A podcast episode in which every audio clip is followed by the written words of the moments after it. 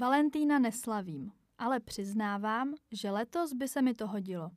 Už před několika týdny jsem si vyhlédla u jedné řemeslné šperkařky krásné stříbrné náušnice s říčními perlami. A marně jsem přemýšlela, jak si před svým svědomím a hlavně omezeným studentským rozpočtem obhájím jejich koupy. Stojí tři tisíce. A naše výročí, moje narozeniny nebo dokonce Vánoce jsou v nedohlednu že bych si je přála jako správná žena, co by dar od partnera, k tomu mi ale Valentín přímo hraje do karet. Nejsem náročná. Budeme spolu šest let a za tu dobu jsem k Valentínu dostala tak jeden dárek. K tomu prvnímu, který jsme slavili asi jen proto, že jsme si navzájem báli přiznat, že Valentína slavit nepotřebujeme. Máme na něj plus minus podobný názor – že je to hlavně komerční svátek, který akorát lidem tahá peníze z kapes.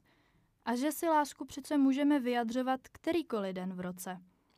No jo, ale teď ruku na srdce, dámy.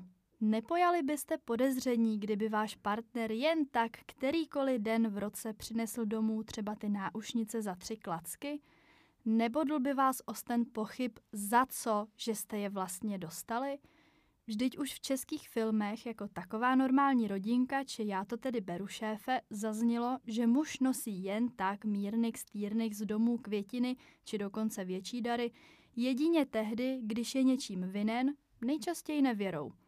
Z čehož vyplývá, že ačkoliv můžete mít na Valentína názor podobný jako já, nechcete, milé dámy, dostávat dary od svého partnera jen tak bez příležitosti – ale co dělat, když máte tak jako já výročí v červnu a narozeniny v září a najednou v lednu nebo v únoru vaše srdce zahoří pro nějakou radůstku? To se ten Valentín potom docela hodí, že?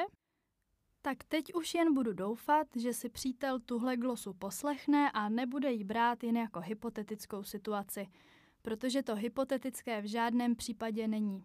Ty naušnice chci.